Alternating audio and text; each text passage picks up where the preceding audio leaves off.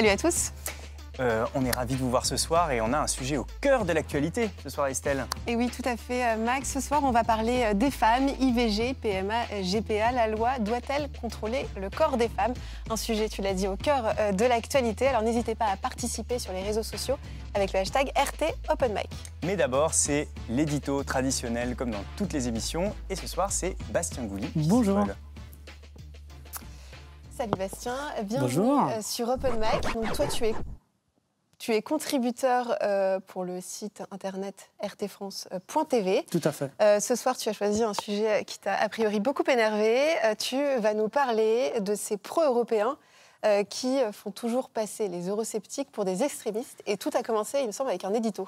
Oui, alors l'éditorial de Christophe Barbier, chroniqueur au sein de BFM TV, ce 1er octobre, Effectivement, il m'a énormément choqué.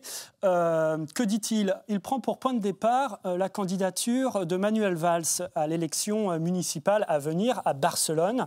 Et il se réjouit de cette candidature-là. Il prend pour exemple Daniel Cohn-Bendit, qui a effectivement à peu près le même parcours politique dans le cas de la carrière politique dans un autre pays. Lui, c'est l'Allemagne et la France pour Daniel Cohn-Bendit. Et Christophe Barbier dit, c'est ça l'Europe. Alors, le simple petit problème, c'est que avec les élections européennes qui approchent, euh, il va avoir une formule assez malheureuse. Alors, je vais vous la donner euh, évidemment euh, texto. Le terrain de chasse du populisme, c'est l'euro. L'Europe, pardon, dit-il. Le champ de bataille des démocrates, des progressistes, c'est l'Europe. En gros, il oppose les populistes d'un côté et les démocrates et les progressistes de l'autre. Il veut nous emmener sur un terrain une escroquerie pour moi intellectuelle où il n'y aurait que d'un côté les populistes et de l'autre les progressistes qui seraient forcément démocrates. Alors pour que l'on comprenne bien, euh, populiste, ça veut dire quoi? Ah, il faudrait une conférence de deux heures peut-être pour définir tout, tout, euh, tout le populisme. En gros. Euh, en gros. je vais essayer d'être très bref. Alors, en tout cas pour la France, si on veut être aussi précis, par exemple, que quelqu'un comme Taguieff, qui avait euh, déclaré et écrit euh, qu'il existait deux types de populisme, le populisme protestataire, le populisme identitaire. Alors, en France, les observateurs, depuis les années 90, ont euh, décidé que le mot populisme, c'était le synonyme de démagogue. C'est un problème. Je vais vous expliquer pourquoi après. à partir des années 2000, c'est devenu un mot fourre-tout. Euh, c'est-à-dire qu'avec le traité constitutionnel de 2005, c'est là où ça va être euh, euh, le point d'orgue de, la nouvelle définition du populisme, ça va plus simplement être la démagogie, ça va être aussi quelque chose comme une construction, une définition qui sera anti-européenne, critique sur l'Union européenne, parce que les Français ont voté contre le traité constitutionnel. Évidemment, les progressistes étaient euh, scandalisés par ce vote au référendum. Oui, vous vouliez me dire quelque chose Oui, parce que du coup, justement, on a Étienne sur Facebook qui nous dit est-ce que eurosceptique, ça ne veut pas dire populiste, finalement? Alors, attention, parce que le mot populiste, il est souvent euh, donné comme quelque chose de péjoratif à, une personnalité politique. Souvent, c'est assimilé à démagogie. Si on parle de démagogie, je dirais que tous les eurocritiques ne sont pas populistes. On n'a pas le droit de mettre dans le même panier, intellectuellement parlant, la France insoumise et le Front National. Or, les progressistes, c'est ce qu'ils font on sait très bien que la France insoumise, par exemple, les souverainistes de gauche, euh, les souverainistes de droite ou encore le Front National, tous ont des projets différents. Ils ne sont pas forcément démagos. En revanche, certains progressistes sont démagos. Est-ce qu'on peut dire que certains progressistes sont populistes? Moi, je dirais oui. Et toi, tu as l'impression qu'en fait, depuis le non au référendum de 2005, on a mis un peu tout le monde dans le même panier? Oui, en fait, euh, l'idée, c'est de faire peur aux gens. L'idée, c'est de dire que si vous ne votez pas pour nous, progressiste.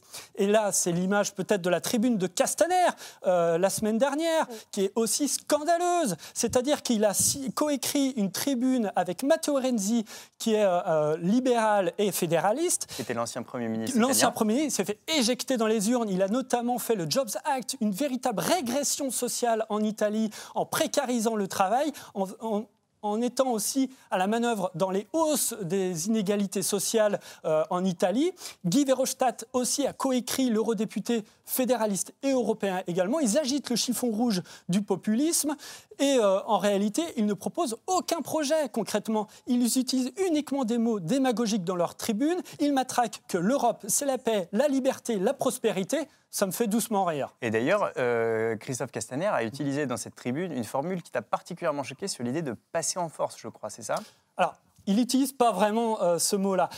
en tout cas, on peut dire qu'en filigrane, cela veut dire ça. Euh, je vais vous dire exactement les propos euh, de Christophe Castaner et des co-auteurs de la tribune. Il dit notamment Nous sommes résolus à ne rien nous interdire.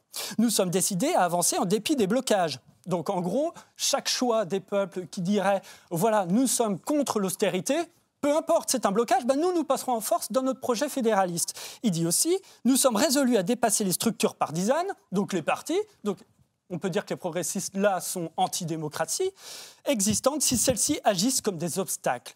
Enfin, on voit très bien qu'ici, il y a une escroquerie intellectuelle et politique à venir pour les élections européennes. Moi, je me refuse à rentrer dans ce débat-là. Malheureusement, les chroniqueurs euh, politiques, les nombreux observateurs, les éditorialistes, généralement, usent un peu trop de ce mot fourre-tout, de populisme, pour caractériser parfois des mouvements qui prônent simplement un changement d'Europe, par exemple l'Europe des coopérations, qui est en dehors, qui a été faite en dehors de Bruxelles. Ariane, Airbus, c'est l'Europe des coopérations, c'est pas l'Europe de Bruxelles. Et ça, cette Europe de coopération fonctionne. Eh bien, écoute, Bastien, merci beaucoup. tu reviendras nous en parler. En tout cas, ça, tenait à cœur cette histoire. Évidemment, comme chaque sujet. Euh, tu reviens nous, nous, en parler pour les élections européennes Parfait, avec plaisir. Eh ben, à bientôt. Bonne soirée. On vous l'a dit, ce soir, on va parler de femmes et de la procréation. La loi doit-elle contrôler le corps des femmes? Pour tenter de répondre à cette question, nous recevons avec beaucoup de plaisir Fatima Benomar, Mathilde Berger-Perrin et Émile Duport. Bonsoir à vous trois. Installez-vous. Bonsoir. Bonsoir. Merci d'être venus. Euh, on va commencer euh, les présentations et puis je vais commencer euh, avec toi, Mathilde. donc tu es présidente des affranchis du réseau Women for Liberty. Voilà. donc c'est l'entité féministe, féministe du réseau Student for, Liberty. tu es sympathisante aussi du think tank Génération Libre et tu viens nous parler de leur rapport. Ils ont publié un rapport sur la GPA. Voilà. Tu vas nous en parler. du coup, pour qu'on comprenne bien où tu te situes, toi, tu es plutôt à une tendance libertaire.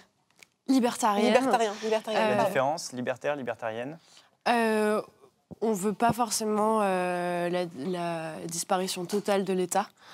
Euh, on ne veut pas non plus l'abolition de ce genre de pratique. En revanche, on veut légaliser avec un encadrement minimum. Ça veut dire moins la loi intervient, mieux c'est. Exactement. À, tes côtés, euh, Fatima Benomar. Bonsoir Fatima. Bonsoir. Euh, tu es une militante féministe. Tu es porte-parole euh, d'une association qui s'appelle Les Effrontés. Oui. Est-ce que tu peux nous en dire plus sur ton association?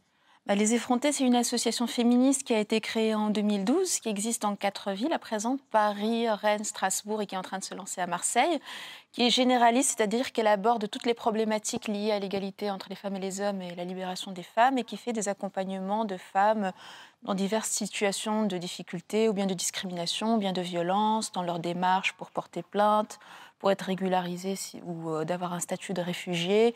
D'ailleurs, un coucou à Marie qu'on que l'on a réussi à avoir un titre de séjour hier, après des longues années de galère, et euh, ou dans leur démarche pour trouver un hébergement d'urgence, si elles doivent euh, très vite quitter le, domicile d'un conjoint violent, etc. Euh, Fatima, tu me dis si je me trompe, mais moi, dans ma tête, les effrontés, je les associe aussi à des actions qui sont proches de celles qu'ont fait les Femen avec les seins nus, etc. Est-ce qu'il y a un rapport avec vous ou pas du tout? Ou je me trompe, je fais une confusion totale. Vous faites une confusion, okay. D'accord, non, mais parce que je me rappelle d'actions coup de poing euh, des oui, on a, on a, fait beaucoup d'actions euh, coup de poing euh, qui ont souvent été euh, à succès, euh, notamment euh, contre Yves Saint-Laurent au moment où il a fait une campagne sexiste publicitaire, campagne qui a été retirée après notre action. Et donc, oui, souvent, on, fait des actions assez imaginatives et sur le terrain et pour mettre un rapport de force. C'est comme ça que ça marche. Très bien. Et puis nous recevons aussi Émile Duport. Émile, bonsoir. tu es porte-parole du mouvement Les Survivants. Alors, est-ce que tu peux nous expliquer un peu ce que c'est que ce mouvement, les survivants? Oui, ouais, tout à fait. Alors, très vite, c'est un mouvement qui rassemble tous les jeunes qui sont nés après 75. donc la loi qui euh, dépénalisait l'avortement, Mhm. et qui du coup euh, avait une chance sur cinq de ne pas naître, puisque aujourd'hui euh, on a à peu près 200 000 avortements pour 800 000 naissances, donc statistiquement une chance sur cinq de ne pas naître. Et donc du coup, bah, on vient apporter la voix bah, de tous les jeunes qui finalement se posent la question pourquoi j'ai eu la chance de vivre et pas mon frère ou ma sœur? Et dans l'ordre général, on, on est un mouvement qui veut apporter un peu d'espérance à la société par rapport à l'imprévu. D'accord. Et, et pour qu'on comprenne bien, vous êtes IVG sceptique, anti-IVG, alter-IVG. Qu'est-ce que que c'est quoi, alter fait IVG, pff, ouais, c'est un Qu'est-ce bon que- terme, qu'est-ce- alter IVG.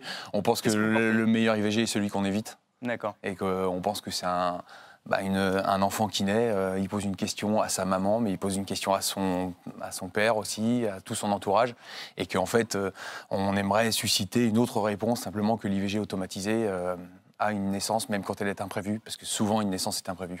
D'accord. Donc vous voulez, on va dire plutôt euh, proposer des alternatives qu'interdire, à proprement parler. Bah euh, oui, en fait, de toute façon, interdire, euh, c'est pas parce que c'est légal que, que l'avortement euh, est pratiqué. Quoi. Il a toujours été pratiqué, donc c'est plutôt un défi de société et pas forcément qu'une problème de loi, même si euh, on pourrait imaginer des lois vertueuses qui, euh, qui permettraient en fait de réduire le nombre d'IVG, ça c'est clair. D'accord.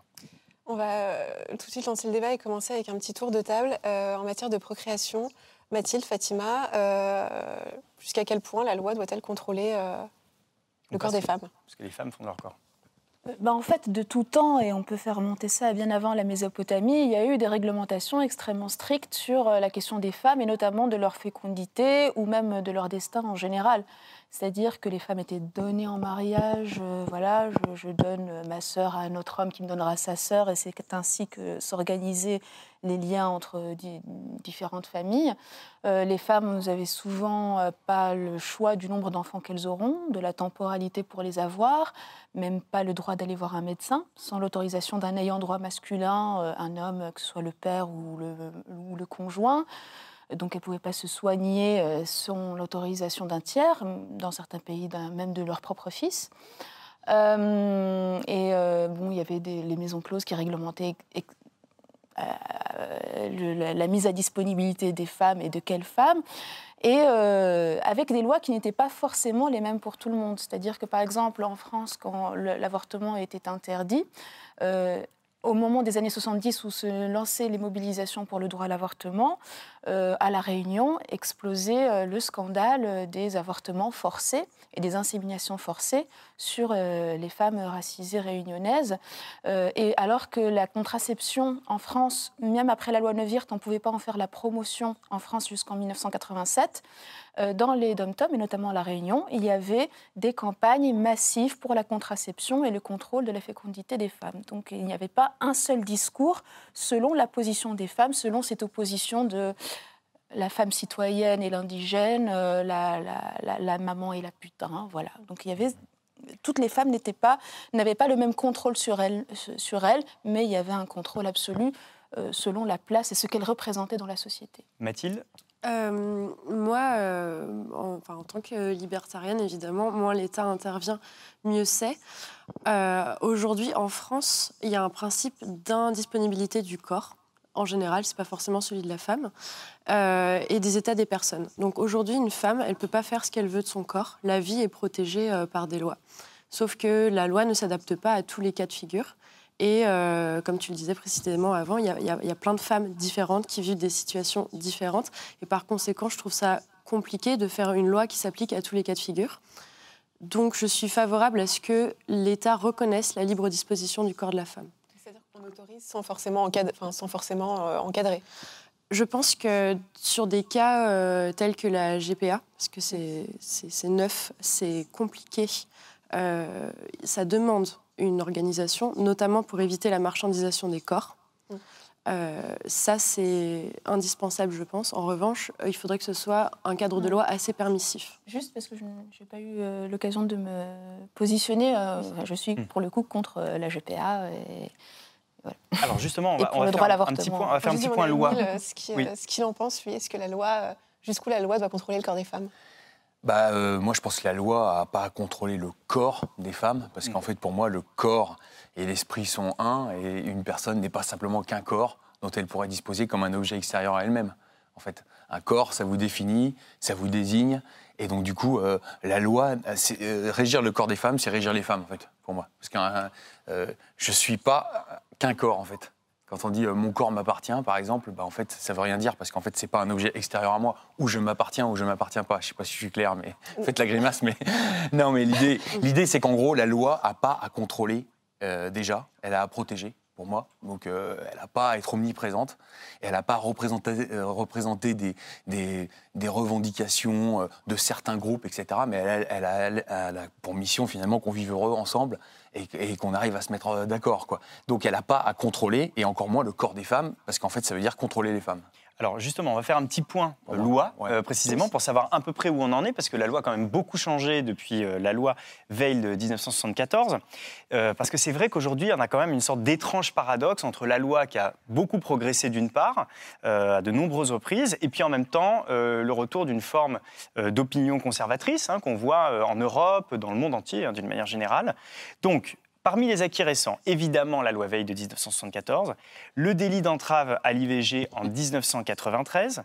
Ensuite, en 2011, on a eu la conservation des ovocytes qui a été ouverte aux femmes atteintes de maladies stérilisantes, mais pas toutes les femmes, c'est important parce que précisément c'est un combat qui continue euh, en France. Hein. Il y a des gens qui veulent euh, ouvrir la conservation des ovocytes à toutes les femmes. On a eu ensuite le délit de désinformation sur l'IVG en 2017, euh, un délit de désinformation qui a d'ailleurs euh, été lié à des campagnes sur les réseaux sociaux dont Émile, euh, bah, tu es entre autres voilà, responsable, donc on aura l'occasion d'en parler par la suite. Et puis enfin, il y a eu l'ouverture de la PMA à tous les couples, donc c'est cette année, ça, hein, ça vient de passer au Parlement, c'est tout frais. Et enfin, ultime combat peut-être toujours à mener, ou pas, hein, selon votre opinion, c'est le débat sur la reconnaissance des enfants nés de GPA et le débat sur la légalisation de la GPA. Alors il faut savoir que la France a été condamnée hein, par la Cour européenne des droits de l'homme euh, sur cette question parce qu'elle n'a pas voulu reconnaître des enfants nés de GPA. Mais euh, il faut savoir que les tribunaux n'ont pas statué de manière définitive sur la question à l'heure actuelle. Alors, euh, ce qui est intéressant, c'est que justement, on voit cette loi qui progresse, et puis dans le même temps, eh bien, on a une visibilité spectaculaire qui est donnée euh, aux propos, par exemple, du président du syndicat des gynécologues, qui a dit euh, que l'IVG était comparable à un homicide, par exemple. en Europe et aux États-Unis, on a des lois qui se font de plus en plus dures sur le sujet. par exemple, en Pologne, en mars 2018, on a eu un projet de loi pour supprimer la possibilité d'avorter légalement en cas de malformation du fœtus, soit 90% des cas en Pologne quand même, donc c'est une limitation claire. seule exception. L'Irlande qui vient de voter euh, une loi euh, permettant l'IVG euh, aux femmes cette année. Voilà. alors, une, juste pour rebondir sur ce que tu dis sur la résurgence conservatrice, aujourd'hui, ça fait plus de 40 ans que l'IVG est autorisé. Pourtant, on est encore obligé d'organiser des marches, comme on l'a vu par exemple le 28 septembre dernier, où il y avait une grande marche mondiale pour le droit à l'IVG. Est-ce que selon vous, c'est un droit qui est en danger? C'est un droit qui est en danger et qui n'a pas une histoire unique, encore une fois. Hein. Toutes les femmes ne sont pas dans la même position. Par exemple, dans beaucoup de, maisons closes, donc des femmes décitoyennisées finalement, les personnes en situation de prostitution, euh, il y avait au dernier étage un centre pour les faire avorter.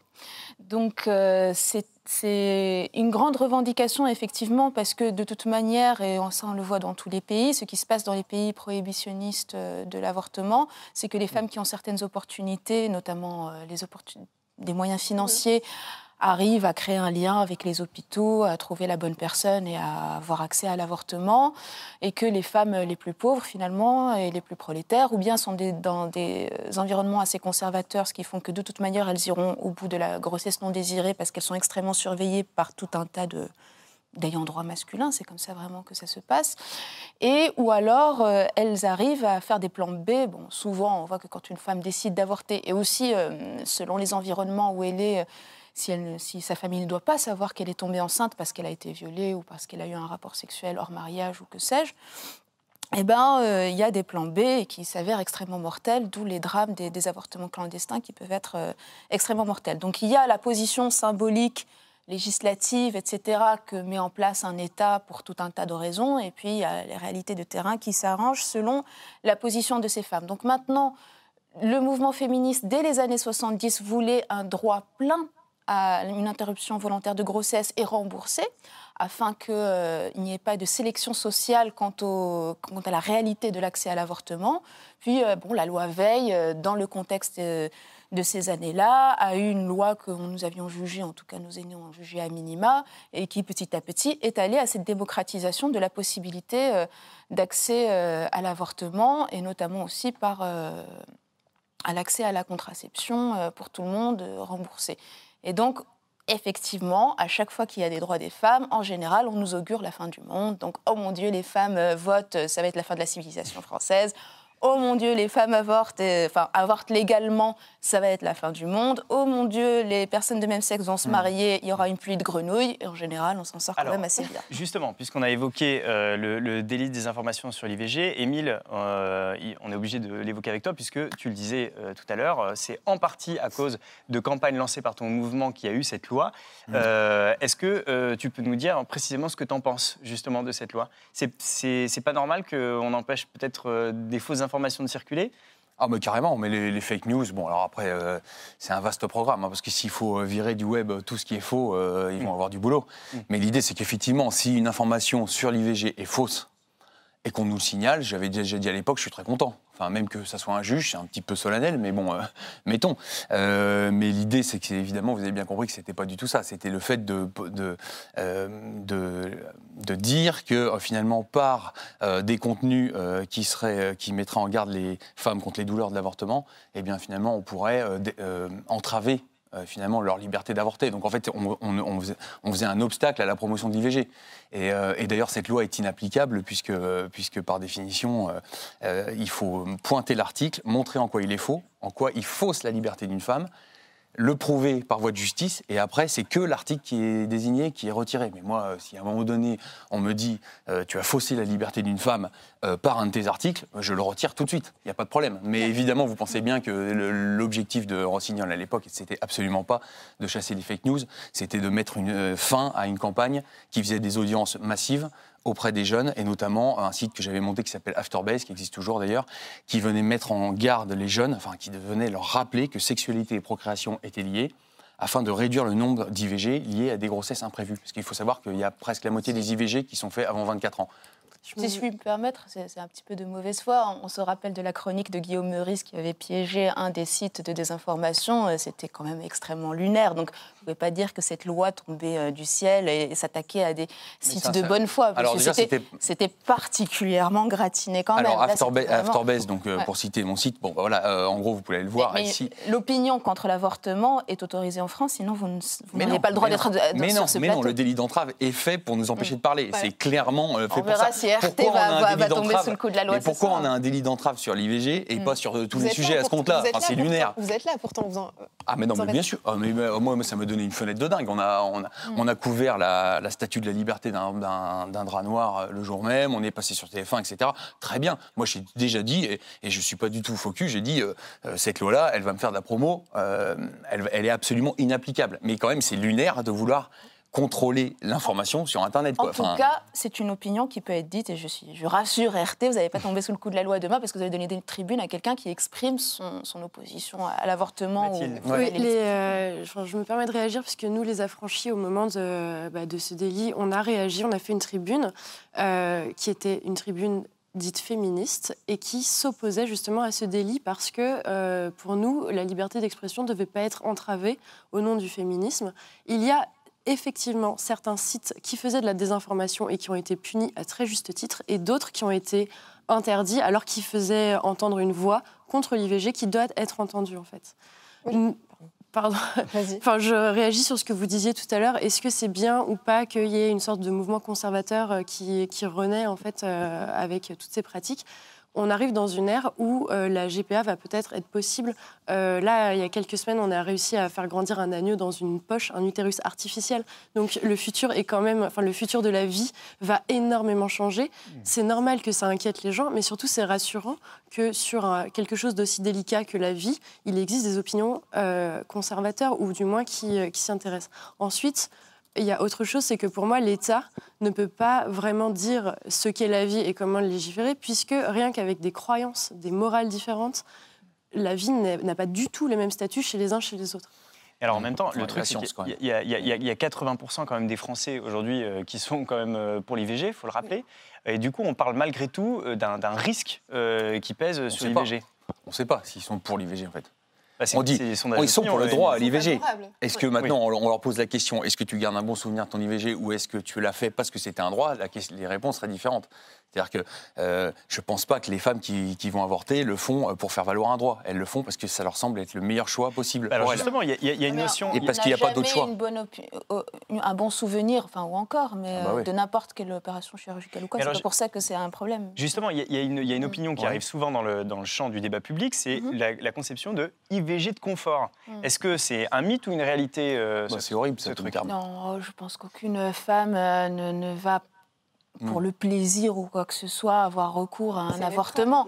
Par- car- mais là, par contre, c'est la responsabilité de l'État d'avoir une information réelle sur les moyens de contraception, d'avoir une diversité des moyens de contraception, d'avoir un remboursement des moyens de contraception, pour ne pas en faire en sorte que certaines femmes, encore une fois, qui n'ont pas les mêmes opportunités que les autres, pas le même accès à l'infor- à- à l'information, pu- aient pu être dans la, dans la possibilité d'avoir pu éviter un avortement, Mais n'a ouais. pas avoir été assez informées pour... euh, mais ça, c'est la responsabilité des pouvoirs publics de pouvoir avoir un, rapport, un, un- enfin, voilà, un vrai excès sur tous les territoires à la contraception. Mathilde Berger Euh, oui, alors sur euh, l'IVG de confort, moi j'ai le regret d'annoncer que j'en connais beaucoup, en fait. Ah, Mais c'est la. tu nous prends complètement en revers parce que du coup, euh, t'es- t'es- t'es- Alors, t'es- j'en- j'en- D'accord. enfin, rien que dans mon entourage, Oui. j'en connais. Mm. Euh, ce ne sont pas des jeunes, parce que ce sont des jeunes informés. Ce sont plutôt la génération de mes parents. Donc euh, ça, ça existe et ça a existé. c'est- C'est-à-dire, euh, c'est des- c'est des- C'était des femmes qui refusaient d'avoir des enfants ou qui en avaient déjà suffisamment euh, ou qui s'en sortaient pas euh, toutes seules parce qu'elles Mais t'appelles ça un de confort C'était, disons que, que c'est jamais un plaisir quand ça, même. ça n'est jamais un plaisir, ça n'est, ja- ça n'est jamais une décision facile, mais ce sont des femmes qui, euh, si on parle de confort, avaient le confort en tout cas d'accueillir un enfant euh, chez elles. Elles avaient les moyens, elles étaient. euh, C'est pas une obligation. c'est pas une un obligation. enfant parce qu'on en a les moyens. Non, non, mais bien sûr. Mais ce que je veux dire, c'est qu'elles sont pas dans une situation de détresse, d'urgence. Elles sont pas. euh, c'est pas un enfant qui est issu d'un viol. Enfin, après, les critères sont extrêmement sensibles, donc je peux pas dire euh, ce qui relève d'une IVG de confort ou pas. Mais, Mais c'est. quand même une drôle d'expression. Comment vous pouvez dire qu'une femme qui fait le choix de ne pas avoir cet enfant, euh, c'est une décision de confort parce qu'elle aurait eu les moyens matériels ou que sais-je de le Non, garder je- ce que je dis, c'est même- que quand non, on parle- l'expression qui a été utilisée par Marine Le Pen était de dire que certaines femmes se foutaient complètement d'un accès quelconque à la contraception et trouvaient que le moyen le plus simple, après tout, de se débarrasser de ce qu'elles avaient dans le ventre quand elles avaient eu un rapport sexuel, c'était encore de passer par l'avortement. Donc, euh, vous, Et du coup, vous faut se faire, détournez non, de faut son- faire- faut pas, faut pas se faire violer pour, euh, pour avorter concrètement. Non, non, mais bien sûr que non. Ce que je veux dire, c'est que Oui. ce sont des femmes qui, euh, pas tout le temps, mais disent dans leur discours je, n'ai pas fait attention parce que j'avais pas envie de faire attention. Mm. Et voilà ce qui est arrivé. Donc il y a, il y a quand même une dimension, euh, Oui. en tout cas de la définition. Moi, le euh, par rapport à- donc, euh, un, un avortement n'est jamais confortable. Par contre, il peut conforter des gens de l'extérieur. C'est-à-dire que c'est une, une situation, une, un choix confortable qui peut arranger les beaux-parents, les parents, etc. On n'assume pas le petit Ouais, copain, Il y a aussi etc. la responsabilité des hommes qu'on doit prendre en compte. Et Les totalement, totalement. C'est surtout confortable pour les hommes qui, Mm. du coup, euh, sont, euh, ne sont pas obligés d'assumer leur, paterni- leur- leur paternité. Donc c'est fondamentalement ça. C'est euh, maintenant après, quand on parlait de détresse ou de Oui. à partir de quand c'est confortable ou pas, etc. une grossesse, c'est toujours une détresse. Donc c'est toujours des- imprévu. C'est-à-dire, Il y a des enfants qui, sont- qui sont désirés, qui sont. mais ça veut dire quoi le désir? On désire, on Ça Il y désire en a, il y en a, et il y a des Ça ne veut rien. pendant Ça des ne veut- mois pour arriver à Ça- tomber enceinte. Voilà, parfois c'est un vrai projet, et puis parfois, par, C'est par ailleurs, parfois Mais je suis pas un projet. une. Et j'ai jamais été un projet. Oui, mais Voilà. parfois Et- et- et- la grossesse n'était pas attendue, et finalement après une discussion on a dit pourquoi pas. Donc euh, quand on dit de euh, grossesse non désirée, c'est que même si elle est venue de manière impromptue, ce qui peut être parfois finalement une bonne nouvelle, c'est vraiment non désiré. C'était qu'à un moment cette femme ne voulait pas Oui, avoir Le désir, mené, est- euh, oui, mais bien à- sûr. à Mais en, gros, euh, ce que je veux dire par là, c'est que le désir, il est désir. versatile. Mais oui, euh, je, je désire euh, ma femme et puis je la désire plus, je la quitte. Hmm. Enfin, Ah, je désire aller euh, manger chez McDo, puis finalement, euh, je, je paye pas parce qu'en fait, j'ai changé d'avis. On a une Enfin, de- c'est lunaire. on a une réaction de Catherine. euh, je- non, mais attends, je finis juste quand même. Je- ma vie n'est pas le fruit d'un désir ou d'autrui. J'existe en tant que tel. Mais pour certaines personnes, pour certaines personnes, elles existent parce que les- les- leurs, leurs parents les ont désirées. Enfin, vous pouvez pas, tu peux pas nier Oui. qu'il y, a- il y a un désir. Ça n'a rien à voir, c'est parce que elle les va parents les ont fait naître. Ils n'existent pas parce qu'ils les désirés. faire naître, Parce qu'ils ont décidé que demain, ils auraient eu un enfant. Non, mais en fait, de fait, ils sont nés, en fait. Donc, de- donc euh, en gros, il n'y a pas de- il y a pas d'expression en dehors de la vie. Ceux qui sont pas nés, on peut pas les entendre. Donc, euh, ils désiraient tout autant vivre que les autres. Simplement, on leur a pas donné le choix de vivre. C'est tout. Donc, euh, la, la notion de désir, c'est une notion qui est versatile. Alors, Et quand euh, Simone Veil parlait de détresse, elle parlait effectivement de viol, elle parlait de choses comme ça, etc. Mais ce que je veux dire par là, c'est que ça tient pas ce, ce discours entre alors, le confort et la détresse, parce que en fait, quand on écoute les femmes qui ont avorté, en fait, elles ont toutes ce sentiment euh, de détresse souvent, parce qu'en fait, c'est jamais naturel de devenir la demeure d'un autre. Donc c'est toujours un lieu de fragilité, et s'il n'y a pas le copain qui assume, s'il n'y a pas la famille qui assume, s'il n'y a pas tout le monde qui assume, eh ben, il y a des larmes, il y a du désespoir. Mais alors, Voilà. je- Donc c'est un défi de société. Non, mais dans ce cas- je pense qu'il faut mais att- vraiment pas, même moi en tant que militante féministe qui écoute Mm. les femmes, qui est écoutante et tout, je ne peux pas dire quand on écoute les femmes qui avortent. Il y, a- il y en a qui ont eu un sentiment de soulagement, il y en, il y en a euh, Ah bah, dont on ne connaît pas les, les- les vécus, euh, le rapport à l'avortement, selon si elles ont eu une, une éducation plus ou moins culpabilisatrice, Mm. selon... euh, on ne peut pas dire si on écoute les femmes qui avortent. Moi, je ne ferai jamais la porte-parole des femmes dans leur situation. Par Mm. contre, il faut leur assurer les conditions légales pour pouvoir au mieux choisir euh, ce, ce qu'elles peuvent Oui, faire de leur est destin. Parce que plus- quand on, quand mène de- euh, au bout une grossesse, enfin, je veux dire, c'est un enfant qui va naître et dont on va ass- assumer euh, la, la réalité. Ouais, ouais, qui aura une vie belle ou merdique, mais il vivra. Alors oui, mais alors il sera à un moment sous la responsabilité Moi, légale de ses moi, il y a quand même quelque chose qui me fait bugger depuis tout à l'heure, Mm. c'est que, c'est que du coup, j'ai l'impression, euh, Émile, que ce soit dans le, dans le nom de ton mouvement ou dans la manière dont tu t'exprimes, Mm. qu'à chaque fois, tu parles de, de- de gens qui auraient voulu vivre. Mais en Mm. fait, le truc, c'est que scientifiquement parlant, euh, avant 20 semaines, normalement, un embryon, c'est pas un être humain. Alors légalement. Mais scientifiquement, par contre, c'est complètement un être humain. Et Ah je, bah te, non. Ouais, je- ah bah, je te défie de trouver un scientifique qui te dit qu'un embryon, même une cellule embryonnaire, n'est pas un être Il humain. a pas de conscience. Ah il bah si, n'y a, a pas, il y a Alors, pas la de connexion conscience. nerveuse entre le, le muscle et les cerveaux. Ah non, non, euh, mais c'est avant 20 un être humain. C'est-à-dire qu'en fait, qu'est-ce qui qualifie un être humain? C'est-à-dire c'est- que c'est il a la. qui le dis que c'est Ah un non, être non, humain. ah non, non, non, Bah, non, si. non, non, les copains, tous les scientifiques le disent. Trouvez-moi un scientifique qui dit ce n'est pas une personne humaine. Attention, C'est-à-dire que j'ai le droit d'être un, être humain, mais par contre, je suis une personne quand on me désire. C'est-à-dire que la dignité de ma vie est liée au désir qu'on a de moi. C'est le degré zéro de la philosophie, quoi. C'est-à-dire que euh, la science, elle est claire. Même Nizan, qui est un des plus grands promoteurs de, de l'avortement, l'a dit. hein, L'embryon, même le zygote, à la fécondation, est un être humain. Pourquoi? Parce que vous prenez cet être humain, vous le mettez dans une matrice, et ben, vous le laissez vivre. Il n'a pas besoin de sa mère. Il a juste besoin d'être nourri. Il est déjà un être intrinsèquement euh, viable. Donc c'est un être humain. Après, la conscience, quand vous évoquez la conscience, vous évoquez l'animation, c'est-à-dire le fait qu'il y a un esprit. Ça, on ne sait pas, c'est une question effectivement religieuse ou de conviction. Mais c'est un être humain. En tout Alors, cas, sur l'aspect, sur l'aspect, euh, nous, sommes journalistes, donc on, on rappelle tout simplement Mm. que les opinions qui sont exprimées par ailleurs sur ce plateau euh, ne sont que celles des intervenants et ne, ne concernent en rien la chaîne RT France. Attention RT. Voilà. hein. Alors, Voilà. on, a juste, C'est, hein. on a juste une petite réaction de Sophia et qui dit, je, je la cite évidemment, c'est qui lui pour parler au nom des femmes?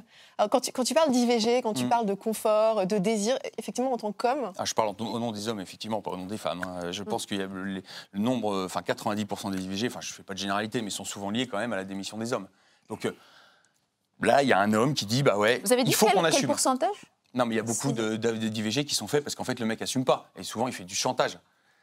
Ah bah, moi, j'ai j'ai- moi, j'ai fait des cellules d'écoute, etc. Le même nombre. à souvent 90%. Non, bon, alors c'est pour ça que je, je me suis entendu et je me suis dit, ouais, non, effectivement, fais pas de sondage ou de trucs comme ça. Je suis pas un institut de sondage, mais on peut pas nier quand même que de la réaction de ton petit copain va naître euh, quand même une joie ou une dit ah ben merde euh, en fait euh, je peux pas lui imposer ça. Moi j'ai rencontré beaucoup de femmes qui ont avorté par amour pour leur une mari. pression du patriarcat, en fait, c'est ce que tu es en train de nous dire. Ah bah, ça, veut dire carrément. Que les, ça veut dire que les femmes dans ton esprit ne sont pas capables de se dire, tiens, cette il y a forcément, il y a forcément Ah non, le- la patte de l'homme, ça veut dire que Mais les je, femmes je- ne peuvent pas je suis dire, pas en train d'infantiliser les femmes ou de dire euh, quoi que ce soit. Je dis simplement qu'on a fait à deux un enfant, que parfois il y a quand même une relation amoureuse et que euh, la contraception, euh, bah, il y a des accidents de contraception et donc du coup quand on se retrouve face à ça et que l'homme dit c'est lui ou c'est moi, bah, ça va quand même jouer un petit peu dans la décision de la De femme. toute façon, c'est c'est un argument qui est réversible parce que de toute manière, il y a, il y a des pressions qui sont euh, pour garder l'enfant et d'autres pour, le, pour, pour ne pas le Alors, garder. Donc, hmm, de toute oui. manière, les pressions ex- extérieures existent selon des enjeux qui, qui bien souvent euh, dépassent euh, la, femme la première concernée selon les vécus et les expériences Mais de ces hommes et est quand selon même les plus enjeux. pour l'avortement que pour le garder, hein, je vous Alors, on va devoir embrayer euh, au Sur, niveau des thèmes, Sur la GPA, Max, Oui. euh, puisque c'est une autre manière de disposer de son Mm. corps. toi tu voulais nous parler, pour euh, introduire la GPA, tu voulais nous parler des libéraux. Euh, qui euh, associe euh, Oui. tous les combats. Tu Exactement. nous l'expliquer mieux Parce que moi que pour le coup, droit à l'IVG, droit à la GPA, droit à la PMA, droit à la congélation des ovocytes, il y a des gens qui différen- différencient ces combats. Et puis en fait, pour les libéraux, pour les libertariens, ça entre dans la grande famille de la progression du droit des femmes. Et ça pose véritablement en fait beaucoup de questions. Parce que par exemple, je crois que toi, euh, Fatima, euh, tu mets pas du tout tout sur le même plan. La GPA, tu es assez sceptique, par exemple. Oui, oui, bien sûr, ce sont, ce sont des enjeux extrêmement différents, euh, plus ou moins lucratifs. Enfin, il faut toujours contextualiser dans les sociétés où on est, qui sont capitalistes, qui sont patriarcales. Il faut savoir que certains marchés, notamment ceux de la traite des êtres humains, que ce soit la prostitution ou la GPA, euh, sont, des trafics qui amènent énormément d'argent et que c'est là que se jouent les enjeux et que c'est dans ces contextes-là que sont Alors instrumentalisées juste, les femmes. oui, peut-être d'abord on fait un petit point pour rappeler la différence entre toutes ces notions, Estelle? Exactement, euh, Max. Alors, on a la PMA et la GPA, donc deux notions extrêmement euh, différentes. Pro- PMA, qui dit procréation médicalement assistée. Donc, c'est un ensemble de procédés qui permettent de la rencontre d'un ovule et d'un spermatozoïde par spermatozoïde grâce à une intervention médicale. On peut par exemple citer la fécondation in vitro ou l'insémination euh, artificielle. Et puis la GPA, qui est donc la gestation euh, pour autrui, c'est-à-dire que l'on a recours à une tierce personne pour porter un embryon. Donc il s'agit effectivement des mères euh, porteuses et c'est aujourd'hui interdit en France. Oui, Émile, exactement. toi, ta position sur PMA, GPA Ah bah moi je suis, je suis opposé euh, tout autant à la PMA que la GPA, mais en fait malheureusement je pense qu'elles vont être légalisées toutes les deux puisque le mariage euh, n'est plus euh, réservé à des couples en capacité de procréation, mais donne ce droit de procréation par essence à des couples euh, de même sexe. Alors pourtant, en termes de sondage, on n'a pas du tout Ah non, mais euh, là, les mêmes on- rapports. hein. ah mais Euh, carrément, mais les- c'est pas les mêmes enjeux. pas- non, non, mais attendez, attendez, je ne parle pas en termes d'opinion, là. Ouais. Moi, je, je parle en termes de loi. Le mariage, ça encadre la procréation. On ne se marie pas par amour, on se marie, en tout cas dans la définition euh, du mariage, c'est on confie à deux êtres qui ont la capacité de donner la vie, donc de générer les futures euh, générations d'une société, eh bien, un certain nombre de devoirs.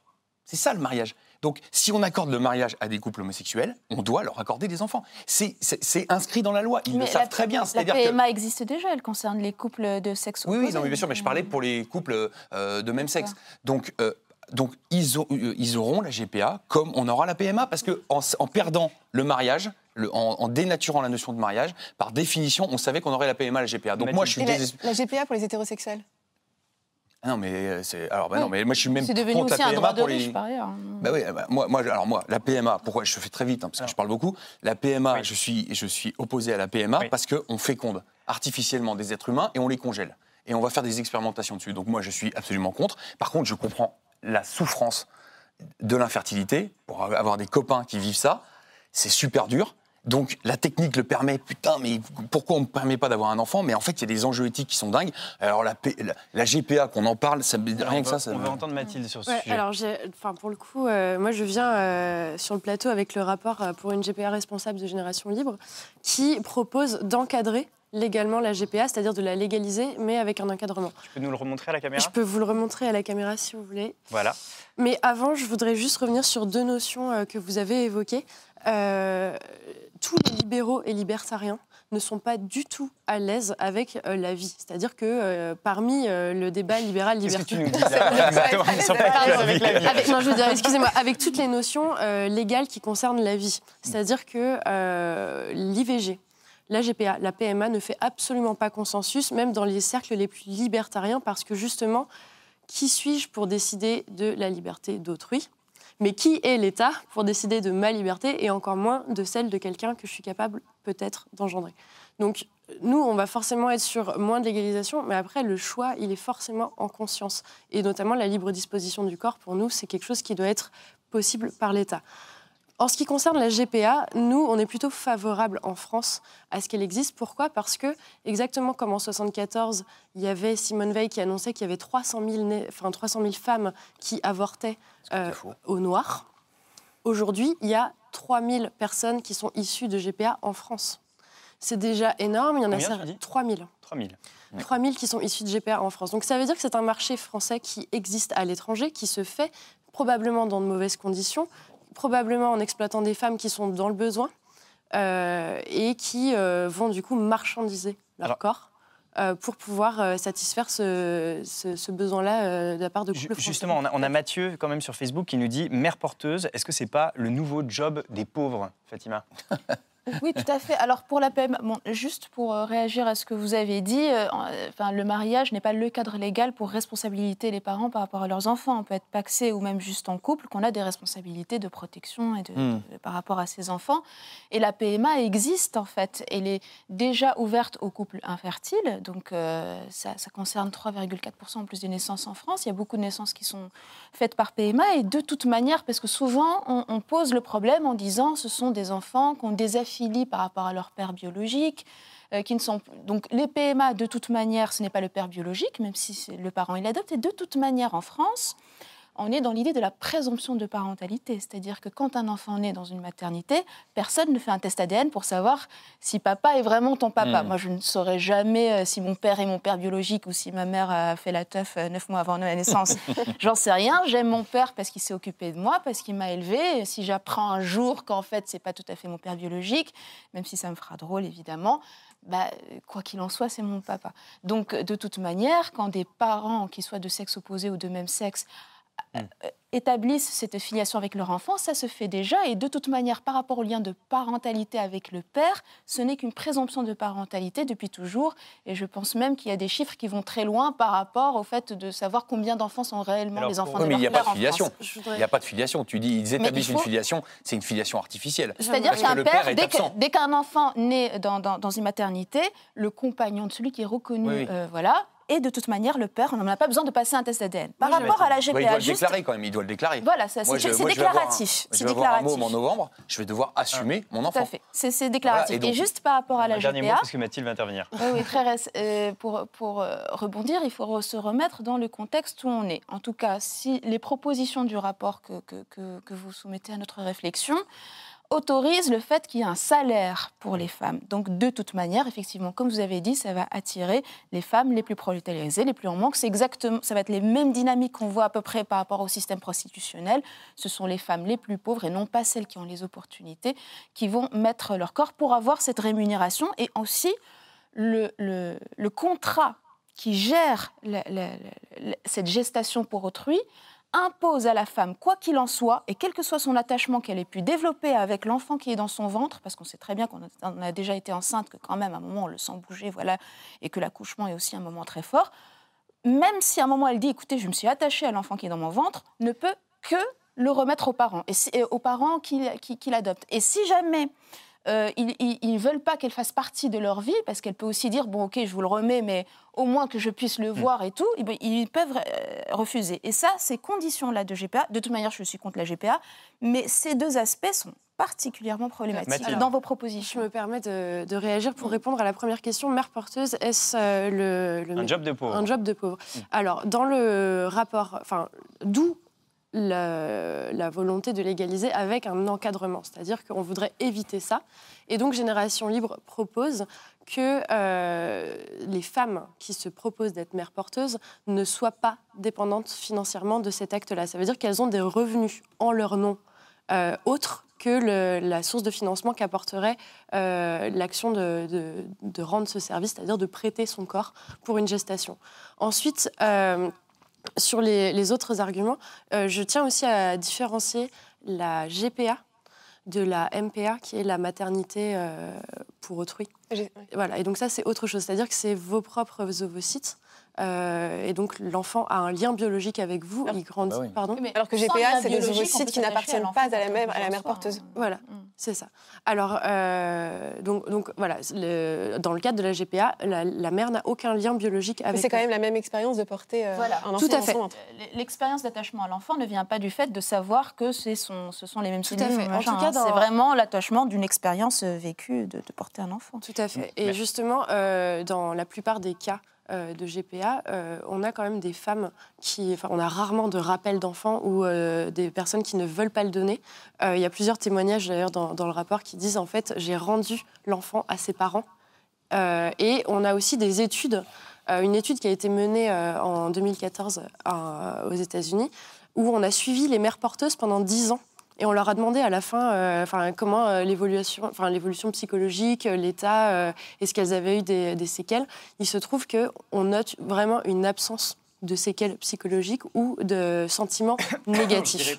En revanche, Je dirais la même chose, du coup, pardon, excusez-moi, ma voix s'est enrouée. Je dirais la même chose que pour Émile à ce moment-là, parce que euh, ces études, euh, je, je me méfie toujours un tout petit peu. naturellement. Dans la mesure où euh, les échantillons qui sont déjà observés sont souvent déjà très limités, premièrement.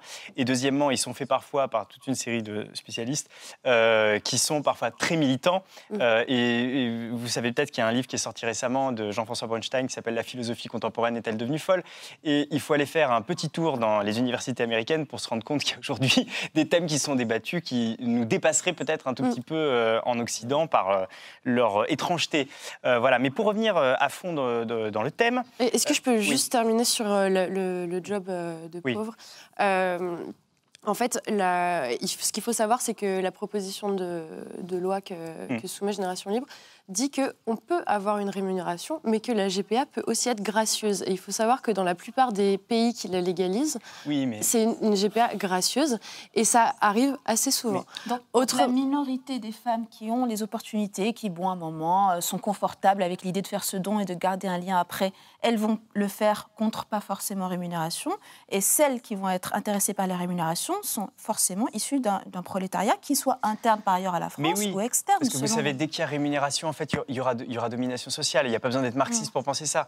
Euh, C'est un fait. Pourquoi est-ce que moi, si j'ai beaucoup d'argent, si je suis Marc-Olivier Fogiel, par exemple, qui vient de publier un livre sur le sujet, et donc que je suis un ri- enfants, qui a eu deux enfants par GPA, si je suis un richissime euh, producteur de, de télé, pourquoi est-ce que je m'embêterais, euh, alors si je suis une femme du coup, pourquoi est-ce que je m'embêterais à, à apporter un enfant en fait dès lors que je peux payer quelqu'un pour euh, avoir toutes les douleurs éventuellement liées euh, euh, à la grossesse, euh, pour avoir tous les désagréments à ma place franchement. Alors, ce qu'il faut savoir, c'est que dans... Ça veut dire que tu résumes la grossesse à des désagréments finalement.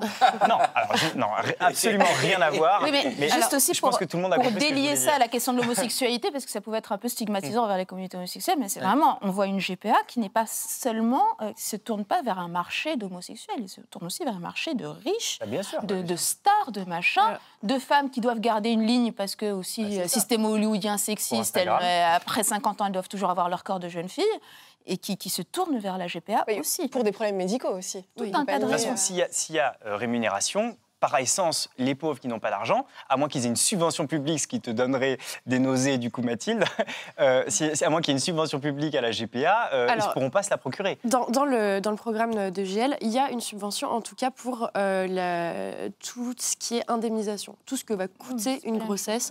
Tout ce que va engendrer, euh, enfin enfin, tout le dispositif médical en fait autour de la grossesse et toutes les dépenses qu'elle va devoir faire par rapport à ça. Ça, c'est proposé. c'est pas du lucratif, C'est pas- voilà.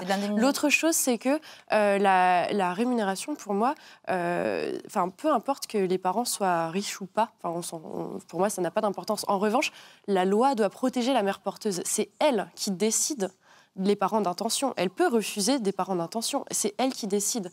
Et si elle ne veut pas ceci parce qu'ils sont trop riches, ceci parce que machin, elle le fait. Elle reçoit les dossiers et si elle ne veut pas le faire, elle ne le fait pas. Oui. Ça, c'est sûr. On n'est pas dans des rapports euh, libres et non faussés, encore une fois. C'est-à-dire, vous pouvez pas dire euh, une femme peut choisir de. Vous avez dit vous-même dans le rapport que euh, elle ne peut pas, à un moment, revenir sur la décision. Elle doit cet enfant qu'elle porte. Donc, donc Mais que- n'importe quel contrat, en fait. À partir du moment Bah, où on c'est signe pas un n'importe contrat, quel contrat. En revanche, si euh, elle, euh, pendant la grossesse, il y a des complications, elle a le droit, elle a tous les droits de décider de ce qu'elle fait de sa grossesse.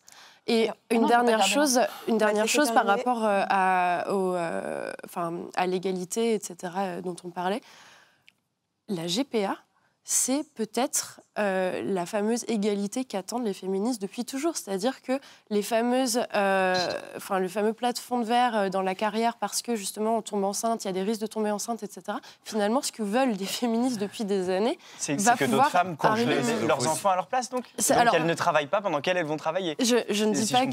c'est- Ce que je veux dire, c'est que. Aujourd'hui, c'est la, GPA. Aujourd'hui, c'est très cher parce que c'est- neuf, c'est pas légal, etc. Et tout. Mais demain, ce sera de l'utérus artificiel. Donc ça veut dire qu'en si on fait, l'autorise. si on l'autorise, mais euh, enfin, je pense que si on autorise la GPA, on va finir euh, par Ah bah, vouloir éviter la gestation par des femmes et euh, passer à l'utérus Alors, artificiel. On Ça va, paraît logique. on va terminer avec une question euh, d'un internaute. Oui. C'est Cédric qui nous la pose. Avoir recours à la GPA, c'est hallucinant. Pourquoi ne pas adopter directement? Alors, le- c'est une très bonne question et c'est très En un mot. juste. En un mot, euh, beaucoup de couples, en fait, on a un droit à la famille par engendrement. Ce- Enfin, nous, on demande à ce que, euh, en fait, dans la, dans la Déclaration universelle des droits de l'homme, il y a l'article 16 qui dit qu'on a droit euh, à, à de fonder une famille. Et nous, on voudrait que l'État reconnaisse qu'on a un droit à la famille par engendrement, quel que soit le Émile? Moi, je dis juste un truc par rapport PMA, GPA, la totale. En fait, on parle jamais de l'enfant. C'est un truc de fou. C'est-à-dire qu'en fait, là, il y a quand même des enfants qui vont naître de pères ou de mères inconnus. Mais ça semble, euh, on parle de marché, on parle de, Non, on, mais on parle que des grands. de. Mais c'est dramatique. Non, mais On pas c'est-à-dire vu. qu'on ne peut pas savoir si leur père est leur père Mais non, mais on biologique. provoque là, pas- ce sont des enfants qui, sont- qui on auront ne deux provoque parents pas par la loi des orphelins. C'est-à-dire que si tu deviens Pas orphelin, orphelins, ils ont Mais deux sûr. parents qui les élèvent. mais dans, la ça le ils cas de la connaissent PMA. pas leur père ou leur mère. Dans le cas de la PMA Mais évidemment, dans le cas de la PMA. Mais non, C'est leur mère, c'est celle qui a anonyme. accouché d'eux.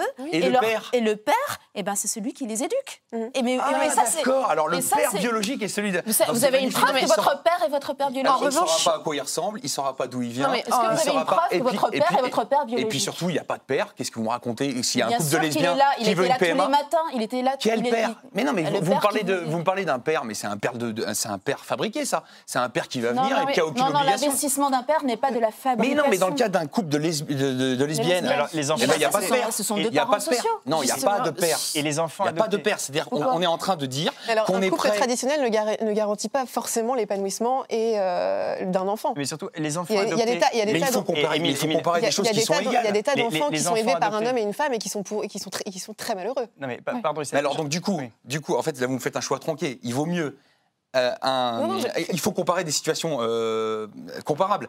Un, un- un enfant qui est né, qui est éduqué par un père et une mère euh, où ça se passe bien, c'est mieux où ça se passe mal. Mais que- là où ça se passe bien, c'est quand les parents qui, qui- qui s'occupent des, des- des enfants euh, sont, sont bien avec eux, quel que soit leur genre. Et, et vous, un vous dites. père est une père, un père et une mère mais est vous n'avez aucune preuve à part un ADN que votre père est votre père. Je pense qu'il y a des études qui disent que plus de 20% des enfants en France, ce n'est pas leur père. Non, mais bien Donc, sûr, mais bien sûr, mais il y a un fantasme. C'est celui Mais il qui. y a, y y un fantasme Non, mais- identitaire, c'est-à-dire que je m'inscris dans la lignée de mon père. Je sais d'où je tiens mon nez, je tiens d'où je tiens mon Mais caractère. Enfin, mais là, on est en train de renverser, mais juste Émile, 200 ans de pédopsychiatrie, les- les, enfants, quoi. les- enfants- C'est juste pas possible. les on ne enfants peut pas se construire sans un père et une mère. Attends, excusez-moi. Les enfants, les enfants adoptés, juste Mm. les enfants Ouais. adoptés, euh, c'est- ça existe. Mais c'est un drame.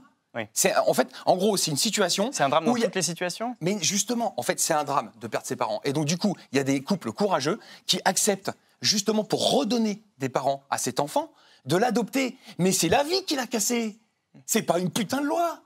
C'est la vie. C'est-à-dire qu'il a perdu ses parents. Là, on si- est en train de dire si que par la loi, apprenez- on va couper un enfant de son père Mais ou de sa mère. Si demain, enfin, juste comme ça, cinglé, vous apprenez, voilà, vous, vous avez une discussion avec votre maman qui vous dit à un moment ça, elle n'est pas très bien, neuf mois avant ta naissance. Ouais. Et en vrai, bon, euh, ton, ton vrai père biologique, il, il habite à trois pas de la maison. Bah, Est-ce que ça va, est-ce que vous allez renier le rôle de père qu'a eu celui qui vous a élevé, Mais- qui, qui vous mais- a emmené à, l'école, chez les Non, médecins j'ai eu un père, j'ai eu un père, mais dans le cas d'un enfant. Non, mais dans, le cas de l'exemple que vous. Je voudrais on- juste- On va, les amis, on va, on va devoir conclure. Donc un dernier mot de Mathilde. Alors, car on ne vous mettra pas d'accord. Non, mais sur euh, l'intérêt de l'enfant, c'est très important en effet. Et aujourd'hui, les enfants nés de GPA, quand ils veulent redou- enfin, être reconnus en France, ça n'existe pas. On appelle ça des fantômes de la République. Il y en a énormément. Et c'est grave parce qu'ils n'ont pas d'état Ah oui. civil. Autre chose, euh, dans le rapport de GL, du coup, les euh, mères euh, porteuses ont le droit, si elles le désirent, d'inscrire sur l'acte de naissance leur nom. On va, On va conclure. On va terminer. Euh, petite recommandation de lecture euh, Les Heures Rouges de Lénie Dumas. Euh, je vous, on vous laissera découvrir euh, Sur le livre sur les réseaux sociaux euh, d'RT France. Voilà, on a interviewé, euh, sur tout ce qu'on vient de parler, on a interviewé Lénie Dumas et vous, vous verrez que son, sa réflexion est aussi très intéressante. On va euh, place maintenant au traditionnel live, Maximilien. Exactement. Et cette semaine, euh, on est ravis de recevoir Cassandre Oustwek, qui euh, sort son IP bientôt le 20 novembre et qui est en concert à la Bellevilloise le 3 novembre et qui va chanter pour nous ce soir Triste Cocktail.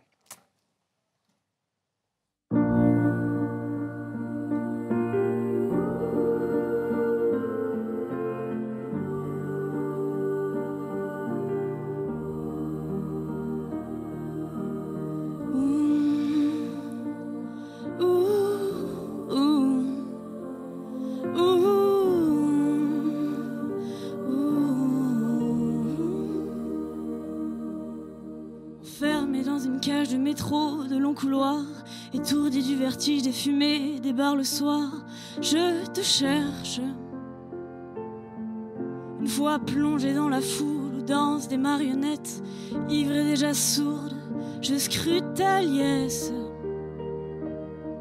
J'avais la rondelle de citron, le palmier de Cuba, le zeste le plus frais, des cocktails dans tes bras. J'ai recraché toutes les saveurs tropiques et brutalement brisé le verre en éclats. J'ai aiguisé le couteau pour qu'il me perce. Je t'ai quitté et maintenant, qu'est-ce qu'il me reste? Sans toi, Paris brûlant tout sang d'une fièvre froide. Vers Saint-Sulpice, l'église pâle. Moi, figé dans un livre, toi libre dans un film, tu les fais rire. Seul, je t'imagine voguer vers d'autres filles, moins fragiles. Dans la tiédeur de mes sommeils, tu souffles des poèmes, flottant dans mes rêves. Désormais, c'est moi qui pleure, demain aussi ou tout à l'heure. Je perds la tête. J'ai aiguisé le couteau pour qu'il me perce. Je t'ai quitté maintenant. Qu'est-ce qu'il me reste? Sans toi, Paris brûlant tout sang d'une fièvre froide. Vers Saint-Sulpice. L'église est pâle.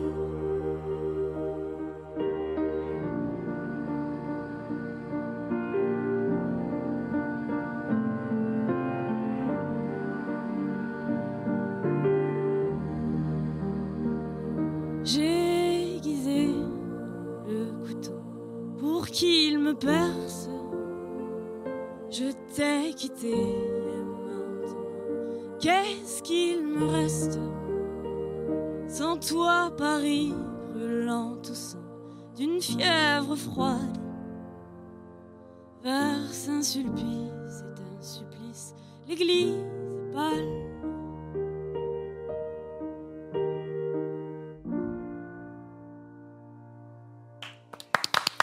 Bravo Cassandre. On la retrouve le 3 novembre à la Bellevilloise et vous, on vous dit à la semaine prochaine. C'était super. Merci beaucoup.